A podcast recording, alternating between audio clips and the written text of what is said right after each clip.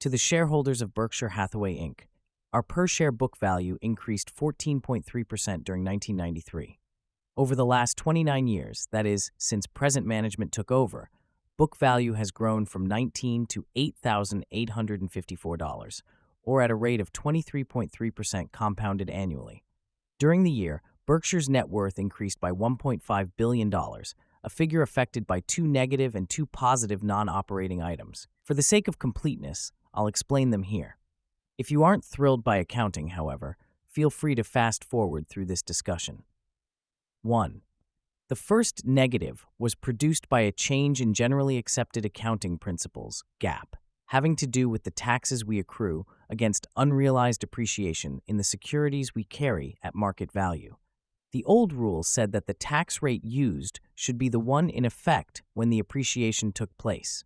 Therefore, at the end of 1992, we were using a rate of 34% on the $6.4 billion of gains generated after 1986 and 28% on the 1.2 billion of gains generated before that. The new rule stipulates that the current tax rate should be applied to all gains. The rate in the first quarter of 1993, when this rule went into effect, was 34%. Applying that rate to our pre 1987 gains reduced net worth by $70 million. 2. The second negative, related to the first, came about because the corporate tax rate was raised in the third quarter of 1993 to 35%. This change required us to make an additional charge of 1% against all of our unrealized gains, and that charge penalized net worth by $75 million. Oddly, GAAP required both this charge and the one described above to be deducted from the earnings we report, even though the unrealized appreciation that gave rise to the charges was never included in earnings, but rather was credited directly to net worth. 3. Another 1993 change in GAAP affects the value at which we carry the securities that we own. In recent years, both the common stocks and certain common equivalent securities held by our insurance companies have been valued at market, whereas equities held by our non insurance subsidiaries or by the parent company were carried at their aggregate cost or market, whichever was lower. Now, GAAP says that all common stocks should be carried at market, a rule we began following in the fourth quarter of 1993. This change produced a gain in Berkshire's reported net worth of about $172 million. 4. Finally, we issued some stock last year. In a transaction described in last year's annual report, we issued 3,944 shares in early January 1993 upon the conversion of $46 million convertible debentures that we had called for redemption. Additionally, we issued 25,203 shares when we acquired Dexter Shoe, a purchase discussed later in this report. The overall result was that our shares outstanding increased by 29,147 and our net worth by about 478 million. Per share book value also grew because the shares issued in these transactions carried a price above their book value. Of course, it's per share intrinsic value, not book value, that counts. Book value is an accounting term that measures the capital, including retained earnings, that has been put into a business. Intrinsic value is a present value estimate of the, the cash that can be taken out of a business during its remaining life. At most companies, the two values are unrelated. Berkshire, however, is an exception. Our book value, though significantly below our intrinsic value, serves as a useful device for tracking that key figure. In 1993, each measure grew by roughly 14%, advances that I would call satisfactory but unexciting. These gains, however, were outstripped by a much larger gain, 39%, in Berkshire's market price. Over time, of course, market price and intrinsic value will arrive at about the same destination. But in the short run, the two often diverge in a major way, a phenomenon I've discussed in the past. Two years ago, Coca Cola and Gillette, both large holdings of ours, enjoyed market price increases that dramatically outpaced their earnings gains. In the 1991 annual report, I said that the stocks of these companies could not continuously overperform their businesses. From 1991 to 1993, Coke and Gillette increased their annual operating earnings per share by 38% and 37%, respectively, but their market prices moved up only 11% and 6%. In other words, the companies overperformed their stocks, a result that no doubt partly reflects Wall Street's new apprehension about brand names. Whatever the reason, what will count over time is the earnings performance of these companies. If they prosper, Berkshire will also prosper, though not in a lockstep manner. Let me add a lesson from history. Coke went public in 1919 at $40 per share. By the end of 1920, the market, coldly reevaluating Coke's future prospects, had battered the stock down by more than 50% to 1950. At year end 1993, that single share, with dividends reinvested, was worth more than $2.1 million. As Ben Graham said, in the short run, the market is a voting machine, reflecting a voter registration test that requires only money, not intelligence or emotional stability. But in the long run, the market is a weighing machine. So, how should Berkshire's overperformance in the market last year be viewed? Clearly, Berkshire was selling at a higher percentage of intrinsic value at the end of 1993 than was the case at the beginning of the year. On the other hand, in a world of 6 or 7% long term interest rates, Berkshire's market price was not inappropriate if, and you should understand that this is a huge if. Charlie Munger, Berkshire's vice chairman, and I can attain our long standing goal of increasing Berkshire's per share intrinsic value at an average annual rate of 15%. We have not retreated from this goal, but we again emphasize, as we have for many years, that the growth in our capital base makes 15% an ever more difficult target to hit. What we have going for us is a growing collection of good sized operating businesses that possess economic characteristics ranging from good to terrific, run by managers whose performance ranges from terrific to terrific. You need have no worries about this group. The capital allocation work that Charlie and I do at the parent company, using the funds that our managers deliver to us, has a less certain outcome it is not easy to find new businesses and managers comparable to those we have. Despite that difficulty, Charlie and I relish the search, and we are happy to report an important success in 1993. Dexter Shoe. What we did last year was build on our 1991 purchase of H.H. H. Brown, a superbly run manufacturer of work shoes, boots, and other footwear. Brown has been a real winner. Though we had high hopes to begin with, these expectations have been considerably exceeded thanks to Frank Rooney, Jim Issler, and the talented managers who work with them. Because of our confidence in Frank's team, we next acquired Lowell Shoe at the end of 1992. Lowell was a long established manufacturer of women's and job, nurses' shoes, but its business needed some fixing. Again, results have surpassed our expectations. So we promptly jumped at the chance last year to acquire Dexter Shoe of Dexter, Maine, which manufactures popular priced men's and women's shoes. Dexter, I can assure you, needs no fixing. It is one of the best managed companies Charlie and I have seen in our business lifetimes.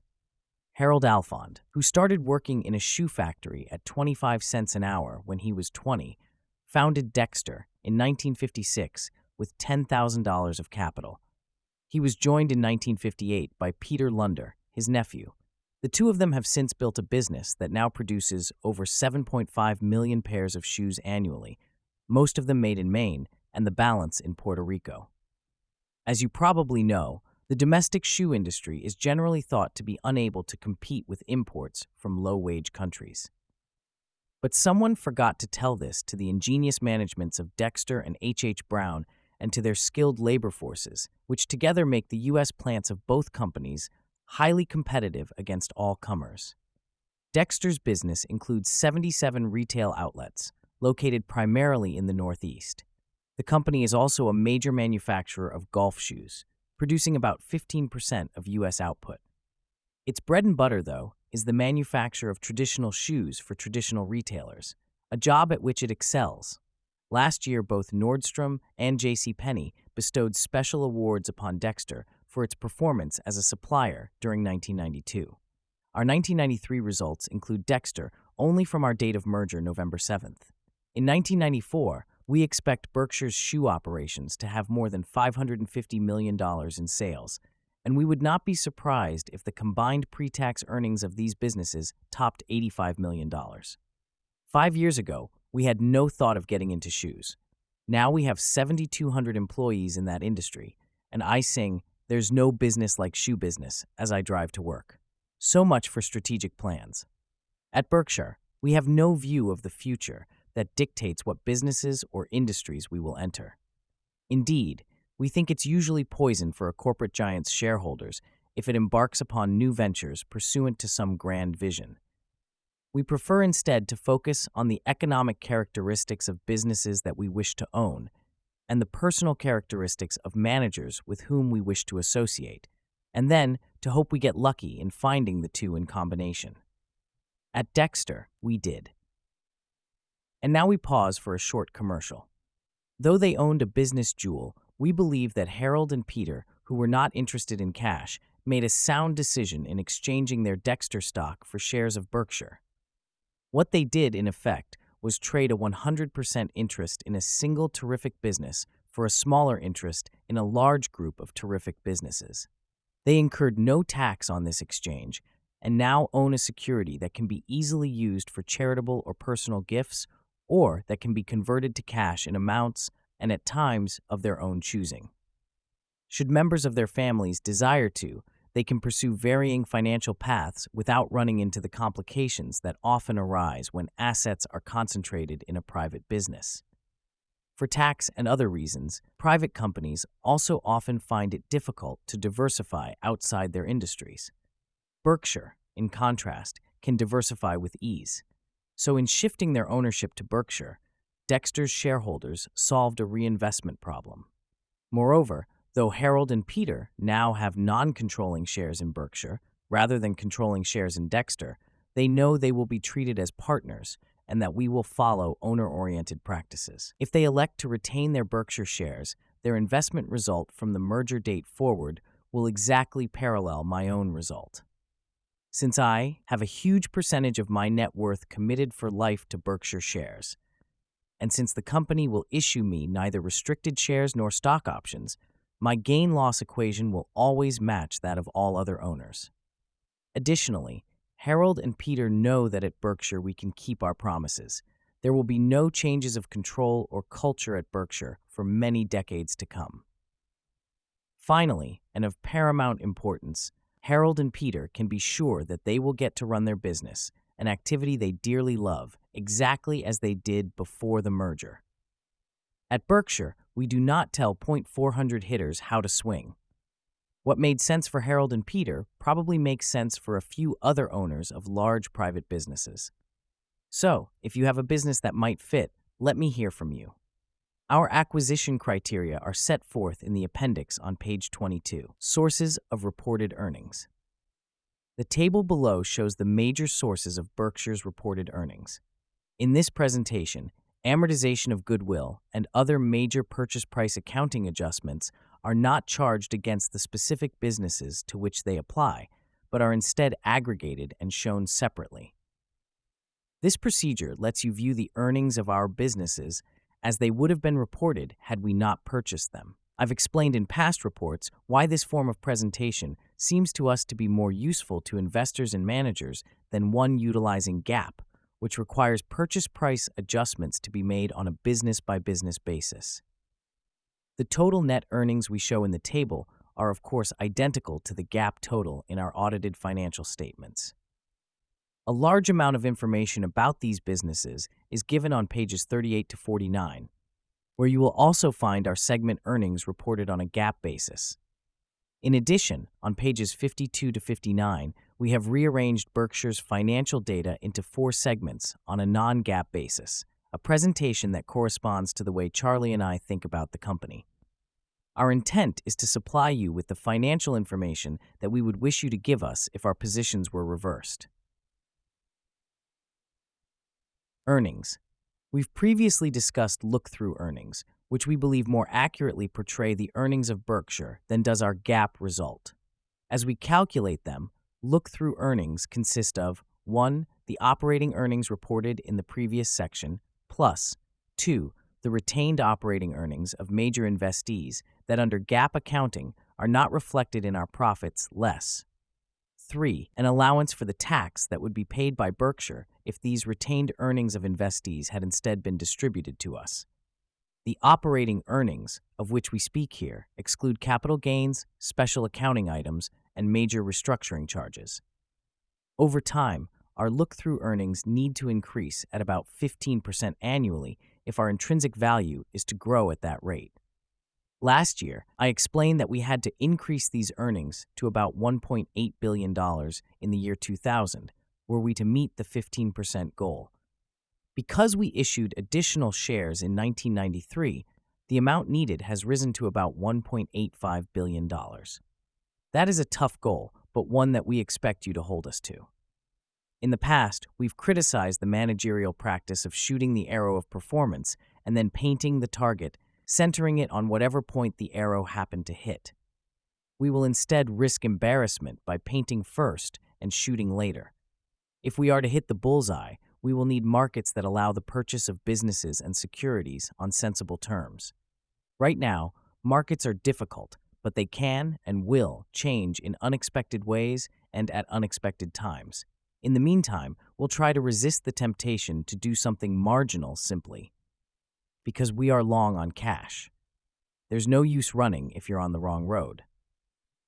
The following table shows how we calculate look through earnings, though I warn you that the figures are necessarily very rough. The dividends paid to us by these investees have been included in the operating earnings itemized on page 8, mostly under Insurance Group Net Investment Income. We have told you that we expect the undistributed, hypothetically taxed earnings of our investees to produce at least equivalent gains in Berkshire's intrinsic value. To date, we have far exceeded that expectation. For example, in 1986, we bought 3 million shares of Capital Cities ABC for $172.50 per share, and late last year sold one third of that holding for $630 per share. After paying 35% capital gains taxes, we realized a $297 million profit from the sale. In contrast, during the eight years we held these shares, the retained earnings of Cap Cities, attributable to them, hypothetically taxed at a lower 14% in accordance with our look through method, were only $152 million. In other words, we paid a much larger tax bill than our look through presentations to you have assumed and nonetheless realized a gain that far exceeded the undistributed earnings allocable to these shares. We expect such pleasant outcomes to recur often in the future, and therefore believe our look through earnings to be a conservative representation of Berkshire's true economic earnings. Taxes.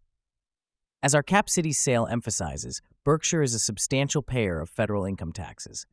In aggregate, we will pay 1993 federal income taxes of 390 million, about 200 million dollars of that attributable to operating earnings and 190 million dollars to realize capital gains. Furthermore, our share of the 1993 federal and foreign income taxes paid by our investees is well over $400 million, a figure you don't see on our financial statements, but that is nonetheless real. Directly and indirectly, Berkshire's 1993 federal income tax payments will be about a half of 1% of the total paid last year by all American corporations. Speaking for our own shares, Charlie and I have absolutely no complaint about these taxes. We know we work in a market based economy that rewards our efforts far more bountifully than it does the efforts of others whose output is of equal or greater benefit to society. Taxation should and does partially redress this inequity but we still remain extraordinarily well treated. Berkshire and its shareholders, in combination, would pay a much smaller tax if Berkshire operated as a partnership or S corporation, two structures often used for business activities. For a variety of reasons, that's not feasible for Berkshire to do. However, the penalty our corporate form imposes is mitigated, though far from eliminated, by our strategy of investing for the long term. Charlie and I would follow a buy and hold policy even if we ran a tax exempt institution. We think it the soundest way to invest, and it also goes down the grain of our personalities. A third reason to favor this policy, however, is the fact that taxes are due only when gains are realized. Through my favorite comic strip, Li'l Abner, I got a chance during my youth to see the benefits of delayed taxes, though I missed the lesson at the time. Making his readers feel superior, Lil Abner bungled happily but moronically through life in Dogpatch. At one point, he became infatuated with a New York temptress, Appassionata Van Climax, but despaired of marrying her because he had only a single silver dollar and she was interested solely in millionaires. Dejected, Abner took his problem to Old Man Mose, the font of all knowledge in Dogpatch. Said the sage, Double your money 20 times and Appassionata will be yours. One, two, four, eight. One and five and 76. My last memory of the strip is Abner entering a roadhouse, dropping his dollar into a slot machine, and hitting a jackpot that spilled money all over the floor. Meticulously following Mose's advice, Abner picked up $2 and went off to find his next double. Whereupon, I dumped Abner and began reading Ben Graham. Mose clearly was overrated as a guru.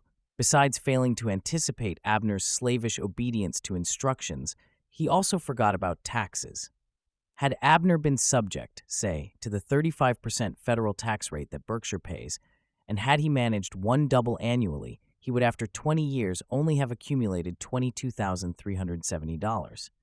Indeed, had he kept on both getting his annual doubles and paying a 35% tax on each, he would have needed seven and a half years more to reach the $1 million required to win Appassionata.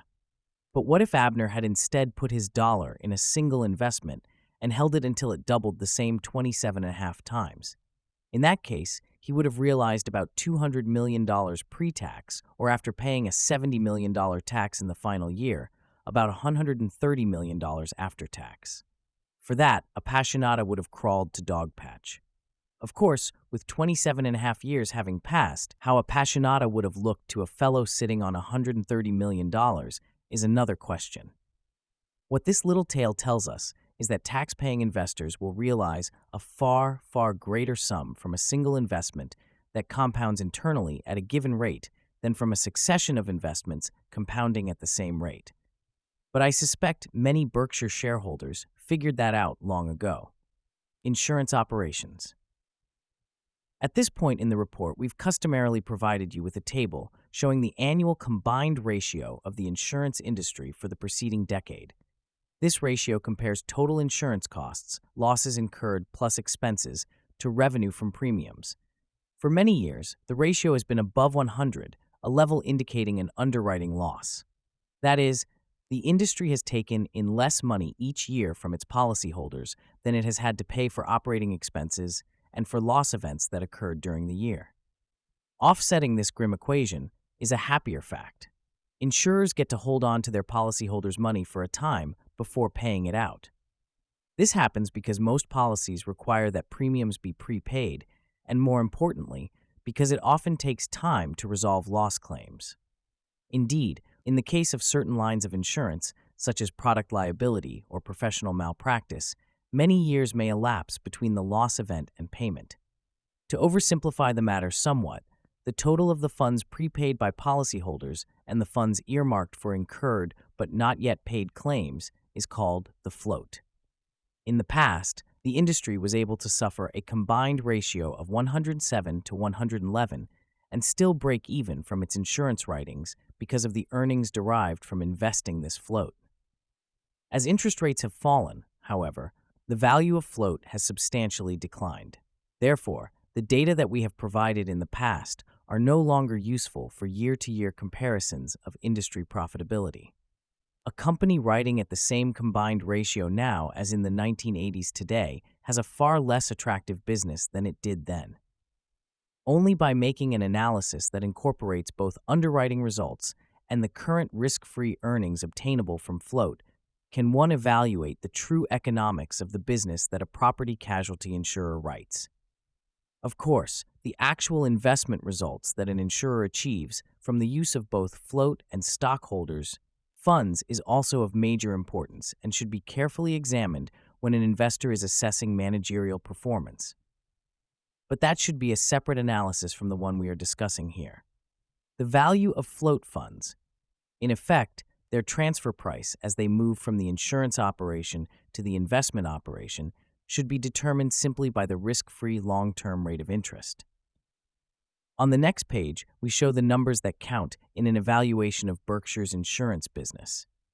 We calculate our float, which we generate in exceptional amounts relative to our premium volume, by adding loss reserves, loss adjustment reserves, and unearned premium reserves, and then subtracting agents' balances, prepaid acquisition costs, and deferred charges applicable to assumed reinsurance. Our cost of float is determined by our underwriting loss or profit.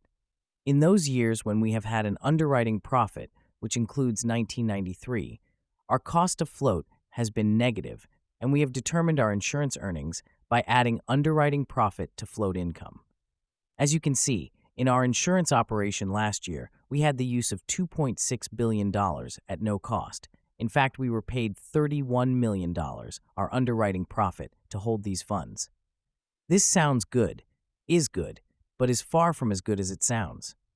We temper our enthusiasm because we write a large volume of supercat policies, which other insurance and reinsurance companies buy to recover part of the losses they suffer from mega catastrophes, and because last year we had no losses of consequence from this activity.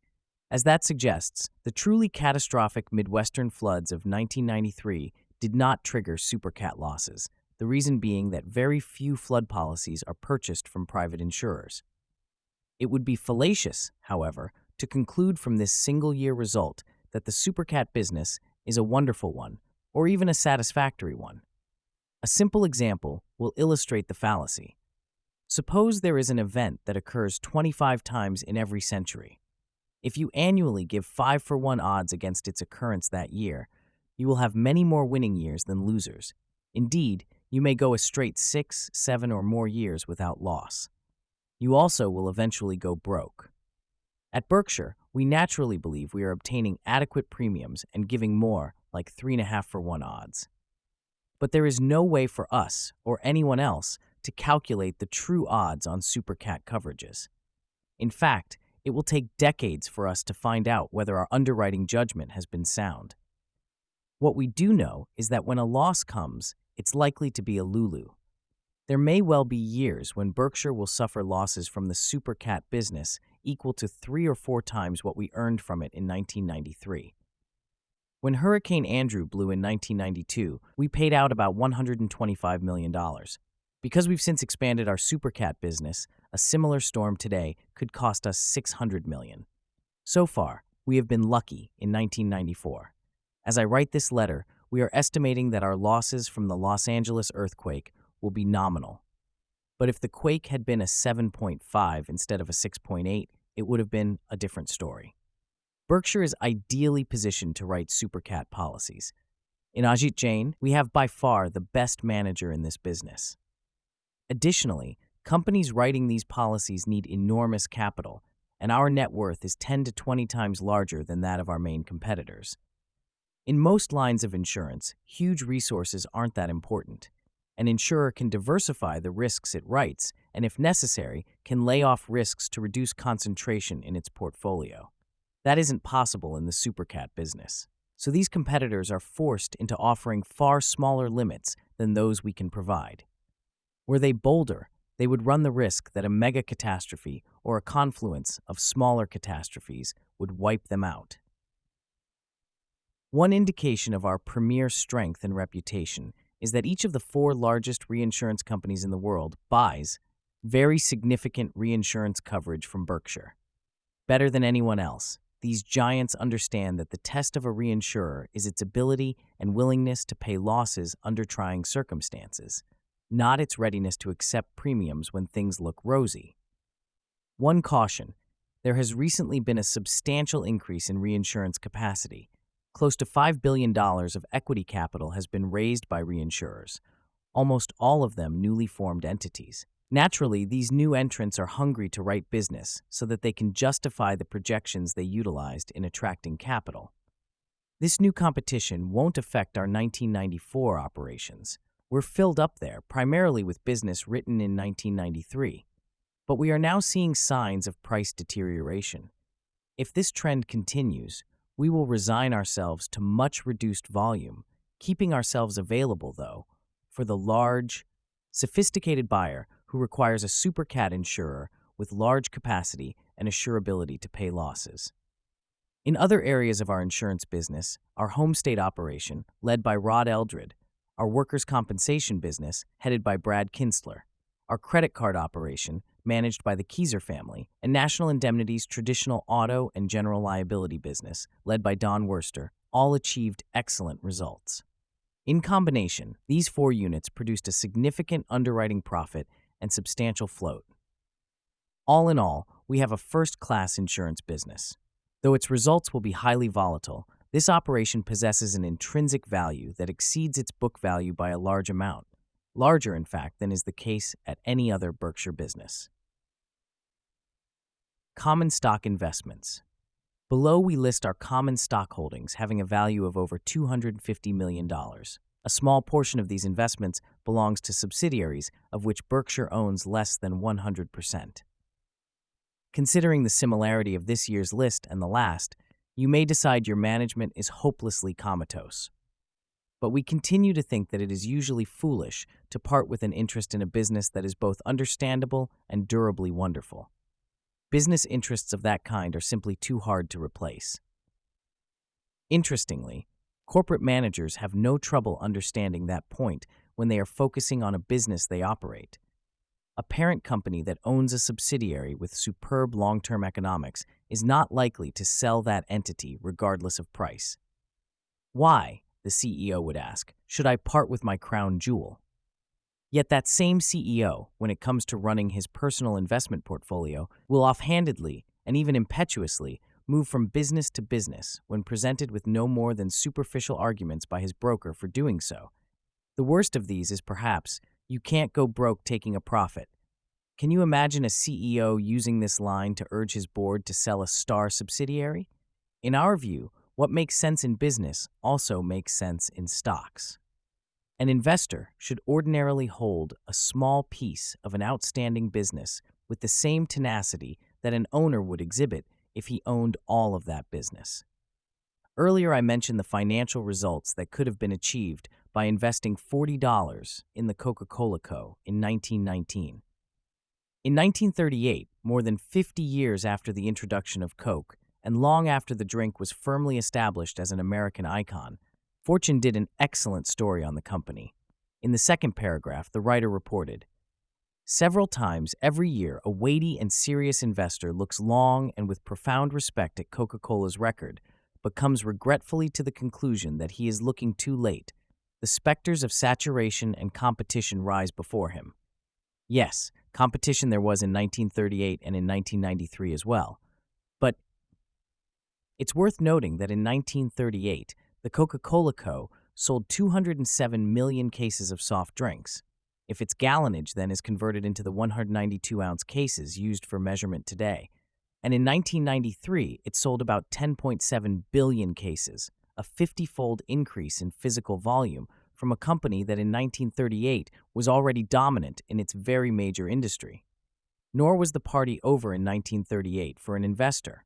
Though the $40 invested in 1919 in one share had, with dividends reinvested, turned into $3,277 by the end of 1938, a fresh $40 then invested in Coca Cola stock would have grown to $25,000 by year end 1993.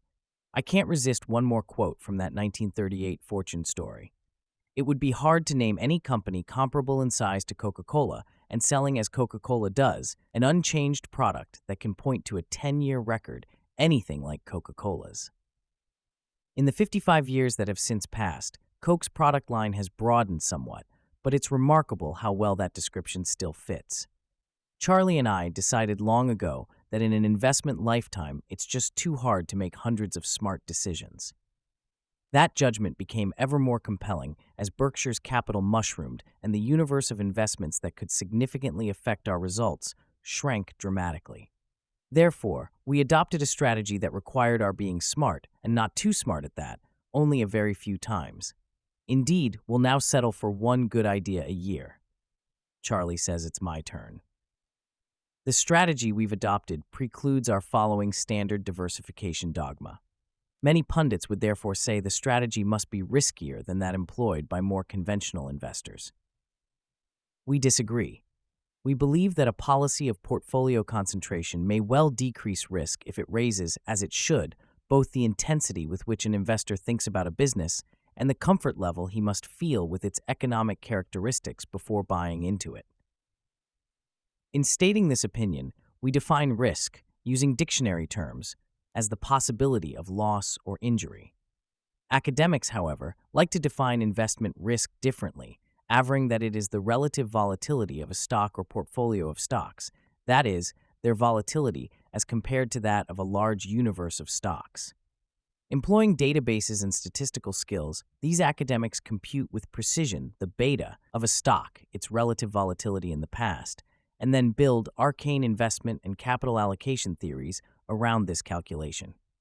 In their hunger for a single statistic to measure risk, however, they forget a fundamental principle it is better to be approximately right than precisely wrong. For owners of a business, and that's the way we think of shareholders, the academic's definition of risk is far off the mark, so much so that it produces absurdities. For example, under beta based theory, a stock that has dropped very sharply compared to the market, as had Washington Post when we bought it in 1973, becomes riskier at the lower price than it was at the higher price. Would that description have then made any sense to someone who was offered the entire company at a vastly reduced price? In fact, the true investor welcomes volatility. Ben Graham explained why in Chapter 8 of The Intelligent Investor. There he introduced Mr. Market, an obliging fellow who shows up every day to either buy from you or sell to you, whichever you wish. The more manic depressive this chap is, the greater the opportunities available to the investor. That's true because a wildly fluctuating market means that irrationally low prices will periodically be attached to solid businesses. It is impossible to see how the availability of such prices can be thought of as increasing the hazards for an investor who is totally free to either ignore the market or exploit its folly. In assessing risk, a beta purist will disdain examining what a company produces, what its competitors are doing, or how much borrowed money the business employs. He may even prefer not to know the company's name. What he treasures is the price history of its stock. In contrast, we'll happily forego knowing the price history and instead will seek whatever information will further our understanding of the company's business. After we buy a stock, consequently, we would not be disturbed if markets closed for a year or two. We don't need a daily quote on our 100% position in See's or H.H. Brown to validate our well being. Why then should we need a quote on our 7% interest in Coke? In our opinion, the real risk that an investor must assess is whether his aggregate after tax receipts from an investment, including those he receives on sale, will, over his prospective holding period, give him at least as much purchasing power as he had to begin with plus a modest rate of interest on that initial stake. Though this risk cannot be calculated with engineering precision, it can, in some cases, be judged with a degree of accuracy that is useful. The primary factors bearing upon this evaluation are 1. The certainty with which the long term economic characteristics of the business can be evaluated. 2. The certainty with which management can be evaluated both as to its ability to realize the full potential of the business and to wisely employ its cash flows. 3. The certainty with which management can be counted on to channel the rewards from the business to the shareholders rather than to itself. 4. The purchase price of the business. 5.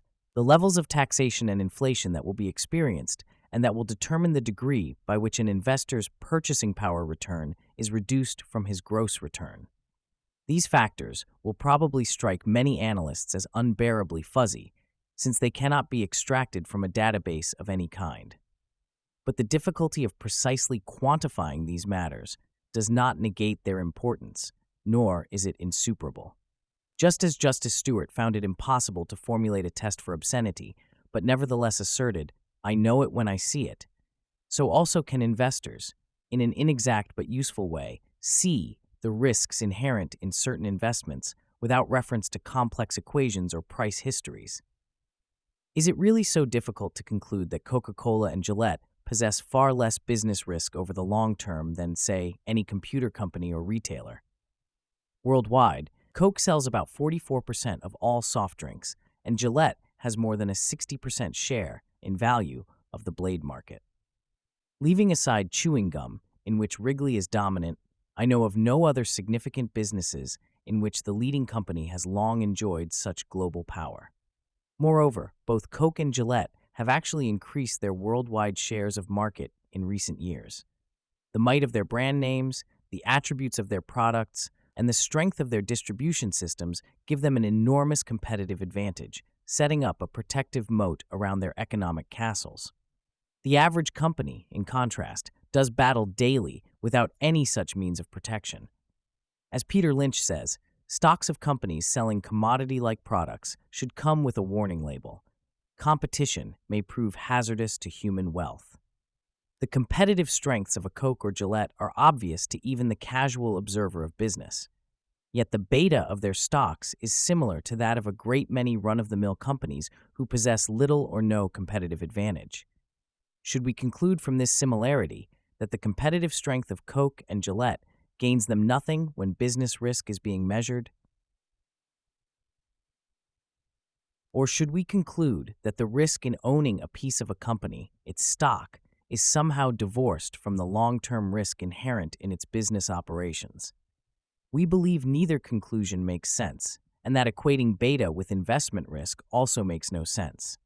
The theoretician bred on beta has no mechanism for differentiating the risk inherent in, say, a single product toy company selling pet rocks or hula hoops from that of another toy company whose sole product is Monopoly or Barbie but it's quite possible for ordinary investors to make such distinctions if they have a reasonable understanding of consumer behavior and the factors that create long term competitive strength or weakness. Obviously, every investor will make mistakes, but by confining himself to a relatively few, easy to understand cases, a reasonably intelligent, informed, and diligent person can judge investment risks with a useful degree of accuracy. In many industries, of course, Charlie and I can't determine whether we are dealing with a pet rock or a Barbie. We couldn't solve this problem, moreover, even if we were to spend years intensely studying those industries. Sometimes our own intellectual shortcomings would stand in the way of understanding, and in other cases, the nature of the industry would be the roadblock.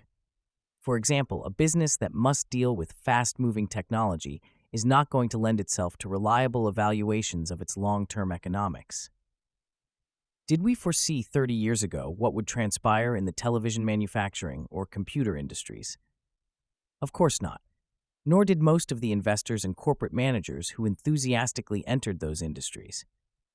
Why, then, should Charlie and I now think we can predict the future of other rapidly evolving businesses?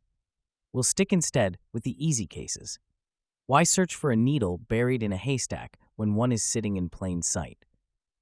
Of course, some investment strategies, for instance, our efforts in arbitrage over the years, require wide diversification.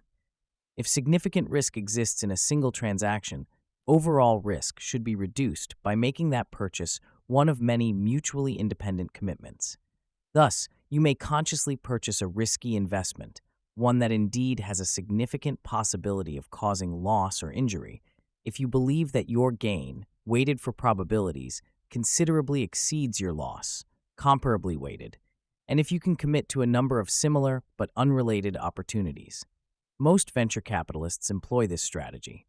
Should you choose to pursue this course, you should adopt the outlook of the casino that owns a roulette wheel, which will want to see lots of action because it is favored by probabilities, but will refuse to accept a single huge bet.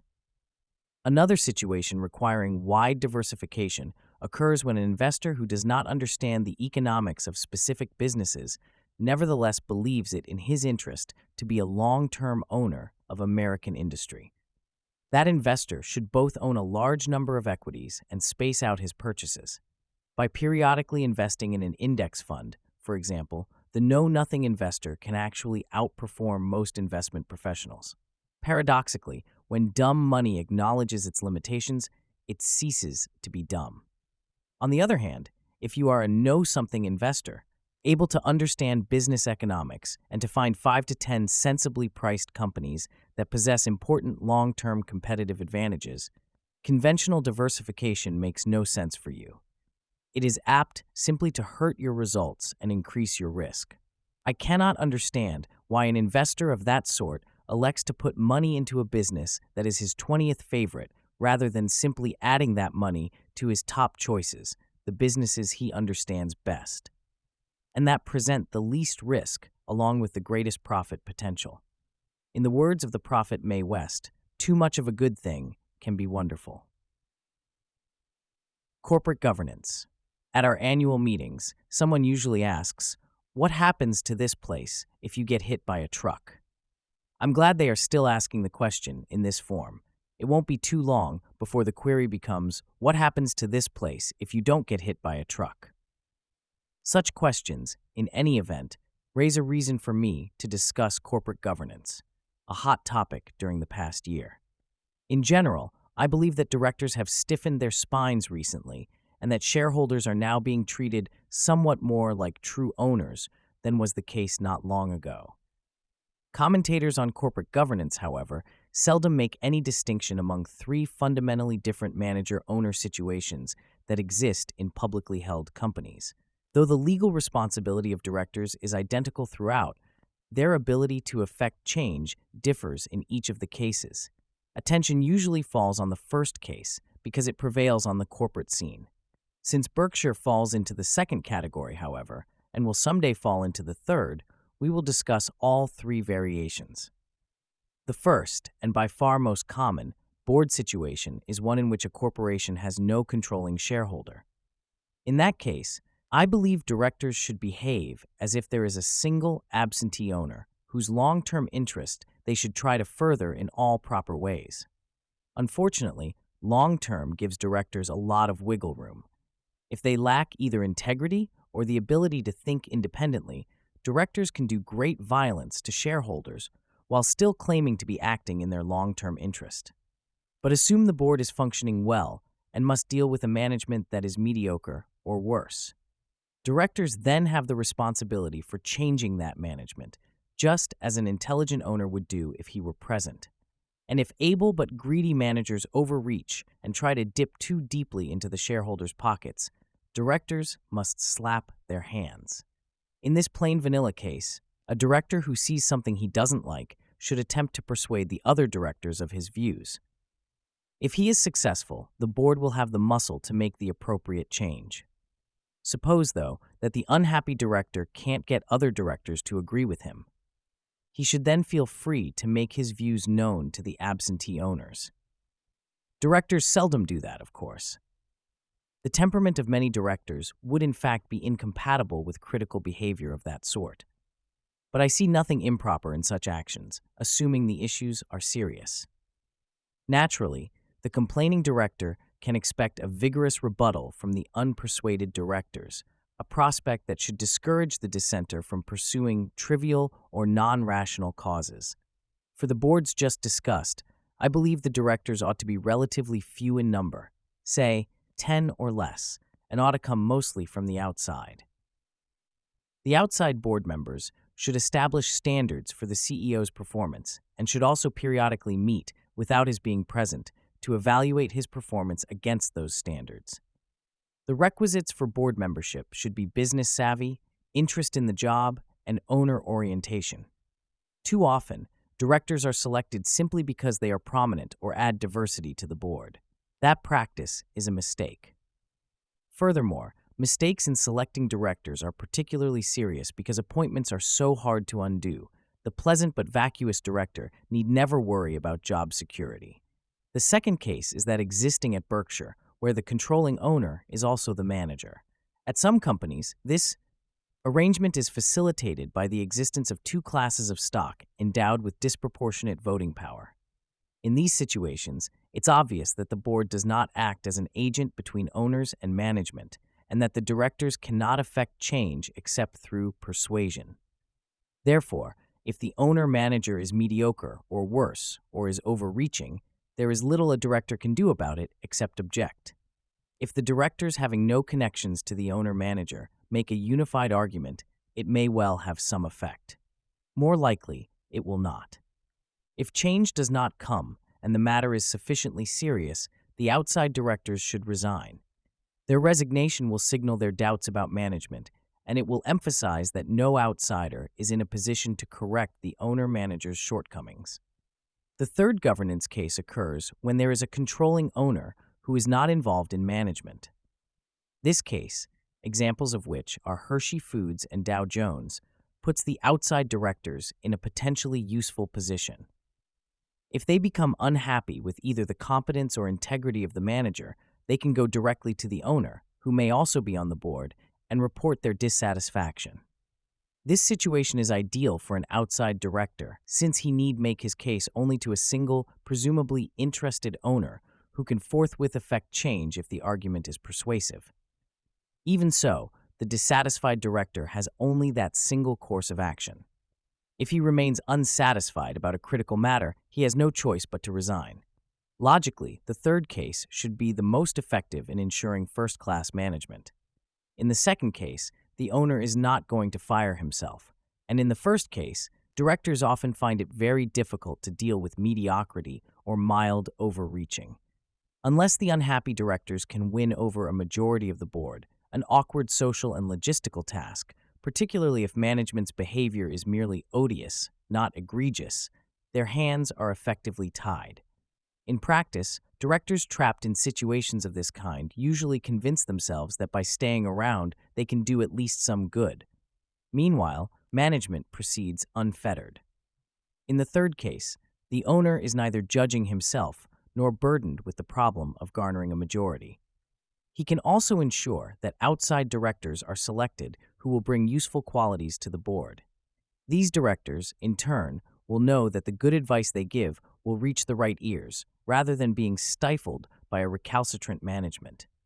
If the controlling owner is intelligent and self confident, he will make decisions in respect to management that are meritocratic and pro shareholder.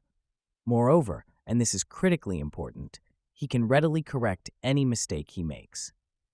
At Berkshire, we operate in the second mode now and will for as long as I remain functional. My health, let me add, is excellent. For better or worse, you are likely to have me as an owner manager for some time. After my death, all of my stock will go to my wife, Susie, should she survive me, or to a foundation if she dies before I do. In neither case will taxes and bequests require the sale of consequential amounts of stock. When my stock is transferred to either my wife or the foundation, Berkshire will enter the third governance mode, going forward with a vitally interested but non management owner and with a management that must perform for that owner. In preparation for that time, Susie was elected to the board a few years ago, and in 1993, our son Howard joined the board. These family members will not be managers of the company in the future, but they will represent the controlling interest should anything happen to me. Most of our other directors are also significant owners of member Memberform, Berkshire stock, and each has a strong owner orientation. All in all, we're prepared for the truck. Shareholder designated contributions. About 97% of all eligible shares participated in Berkshire's 1993 Shareholder Designated Contributions Program. Contributions made through the program were $9.4 million, and 3,110 charities were recipients. Berkshire's practice in respect to discretionary philanthropy, as contrasted to its policies regarding contributions that are clearly related to the company's business activities, differs significantly from that of other publicly held corporations. There, most corporate contributions are made pursuant to the wishes of the CEO, who often will be responding to social pressures employees through matching gifts, or directors through matching gifts or requests they make of the CEO.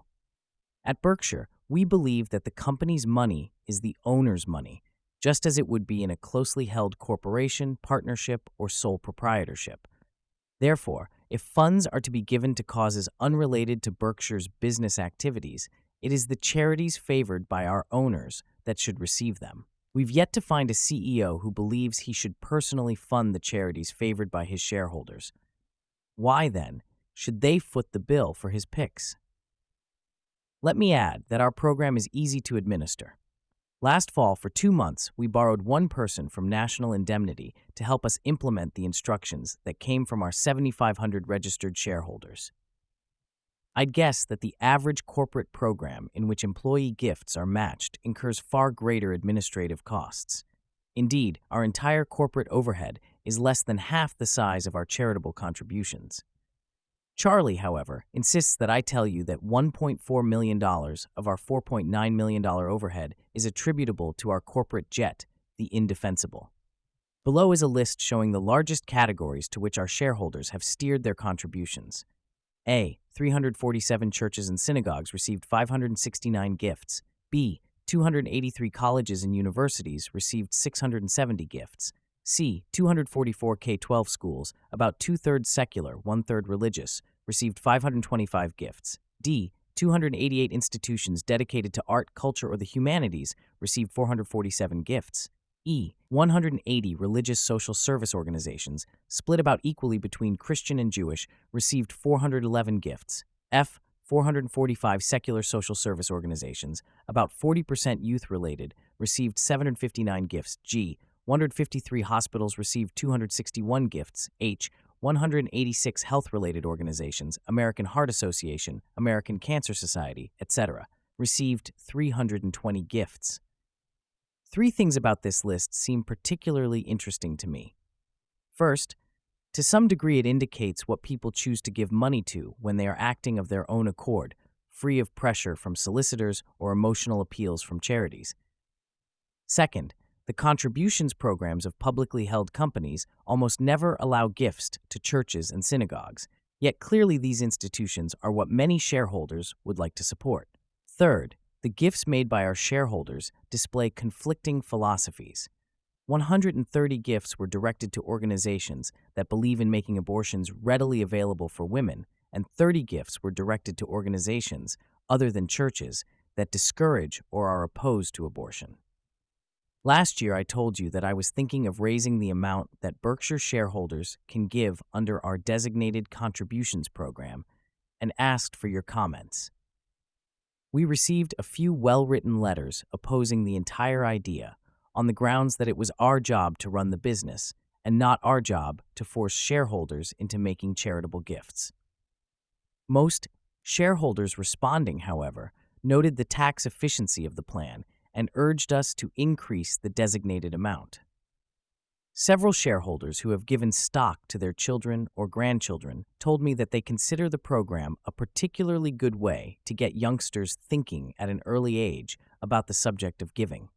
These people, in other words, perceive the program to be an educational as well as philanthropic tool. The bottom line is that we did raise the amount in 1993 from $8 per share to $10.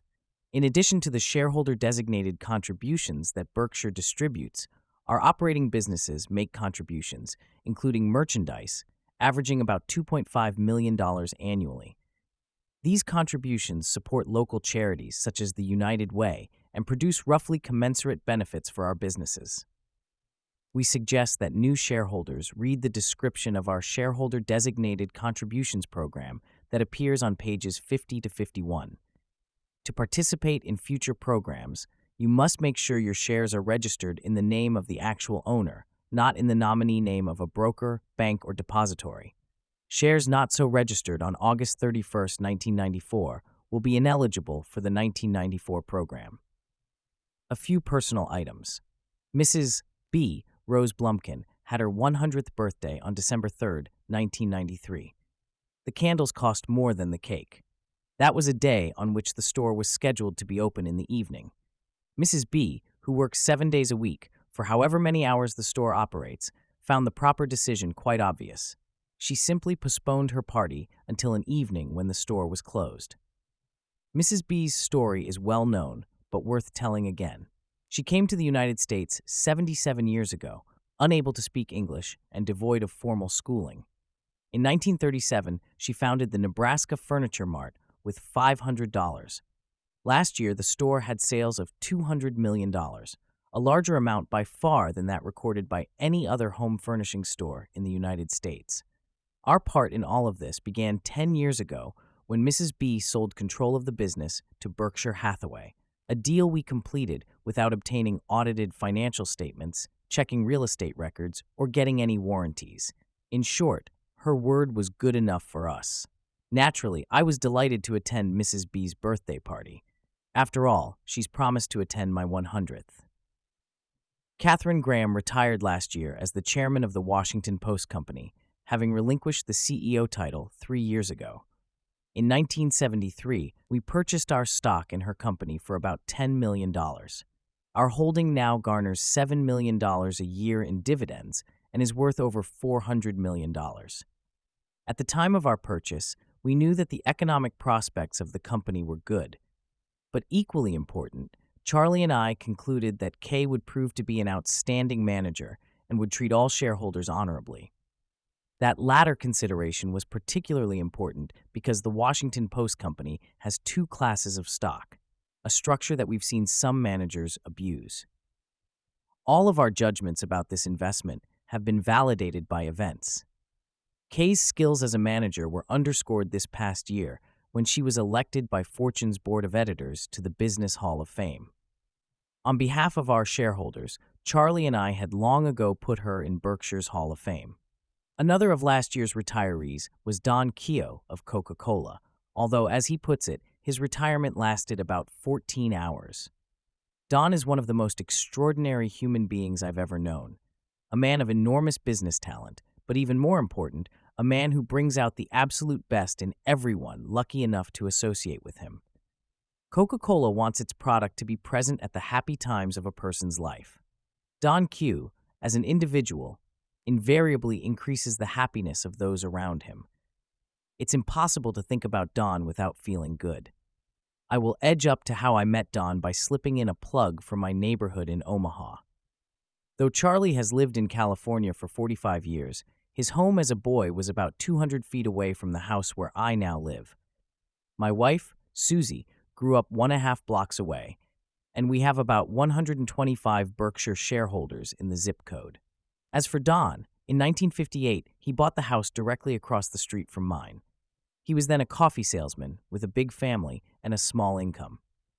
The impressions I formed in those days about Don were a factor in my decision to have Berkshire make a record $1 billion investment in Coca Cola in 1988 89. Roberto Goizueta had become CEO of Coke in 1981, with Don alongside as his partner. The two of them took hold of a company that had stagnated during the previous decade and moved it from $4.4 billion of market value to $58 billion in less than 13 years. What a difference a pair of managers like this makes, even when their product has been around for a 100 years. Frank Rooney did double duty last year. In addition to leading HH, Brown to record profits, 35% above the 1992 high, he also was key to our merger with Dexter. Frank has known Harold Alfond and Peter Lunder for decades, and shortly after our purchase of H.H. Brown, told me what a wonderful operation they managed. He encouraged us to get together, and in due course we made a deal. Frank told Harold and Peter that Berkshire would provide an ideal corporate home for Dexter, and that assurance undoubtedly contributed to their decision to join with us. I've told you in the past of Frank's extraordinary record in building Melville Corp during his 23 year tenure as CEO. Now, at 72, he's setting an even faster pace at Berkshire. Frank has a low key, relaxed style, but don't let that fool you. When he swings, the ball disappears far over the fence. This year, the annual meeting will be held at the Orpheum Theater in downtown Omaha at 9:30 a.m. on Monday, April 25, 1994. A record 2,200 people turned up for the meeting last year, but the theater can handle many more. We will have a display in the lobby featuring many of our consumer products candy, spray guns, shoes, cutlery, encyclopedias, and the like. Among my favorites slated to be there is a See's candy assortment that commemorates Mrs. B's 100th birthday and that features her picture rather than Mrs. See's on the package. We recommend that you promptly get hotel reservations at one of these hotels. 1. The Radisson Redick Tower, a small, 88 rooms, but nice hotel across the street from the Orpheum. 2. The much larger Red Lion Hotel, located about a five minute walk from the Orpheum. Or 3. The Marriott, located in West Omaha, about 100 yards from Borsheims, which is a 20 minute drive from downtown. We will have buses at the Marriott that will leave at 8:30 and 8:45 for the meeting and return after it ends. An attachment to our proxy material explains how you can obtain the card you will need for admission to the meeting. With the admission card, we will enclose information about parking facilities located near the Orpheum. If you are driving, come a little early. Nearby lots fill up quickly, and you may have to walk a few blocks. As usual, we will have buses to take you to Nebraska Furniture Mart and Borsheim's after the meeting, and to take you from there to downtown hotels or the airport later. Those of you arriving early can visit the Furniture Mart any day of the week. It is open from 10 a.m. to 5:30 p.m. on Saturdays and from noon to 5:30 p.m. on Sundays. Borsheim's normally is closed on Sunday, but will be open for shareholders and their guests from noon to 6 p.m. on Sunday April 24th. In past trips to Borsheim's, many of you have met Susan Jacques. Early in 1994, Susan was made president and CEO of the company, having risen in 11 years from a $4 an hour job that she took at the store when she was 23. Susan will be joined at Borsheim's on Sunday by many of the managers of our other businesses, and Charlie and I will be there as well. On the previous evening, Saturday, April 23rd, there will be a baseball game at Rosenblatt Stadium between the Omaha Royals and the Nashville Sounds, which could turn out to be Michael Jordan's team. As you may know, a few years ago I bought 25% of the Royals, a capital allocation decision for which I will not become famous. And this year, the league has cooperatively scheduled a homestand at annual meeting time. I will throw the first pitch on the 23rd on, and it's a certainty that I will improve on last year's humiliating performance. On that occasion, the catcher inexplicably called for my sinker, and I dutifully delivered a pitch that barely missed my foot. This year, I will go with my high hard one regardless of what the catcher signals, so bring your speed timing devices. The proxy statement will include information about obtaining tickets to the game. I regret to report that you won't have to buy them from scalpers. Warren E. Buffett, March 1st, 1994. Chairman of the Board.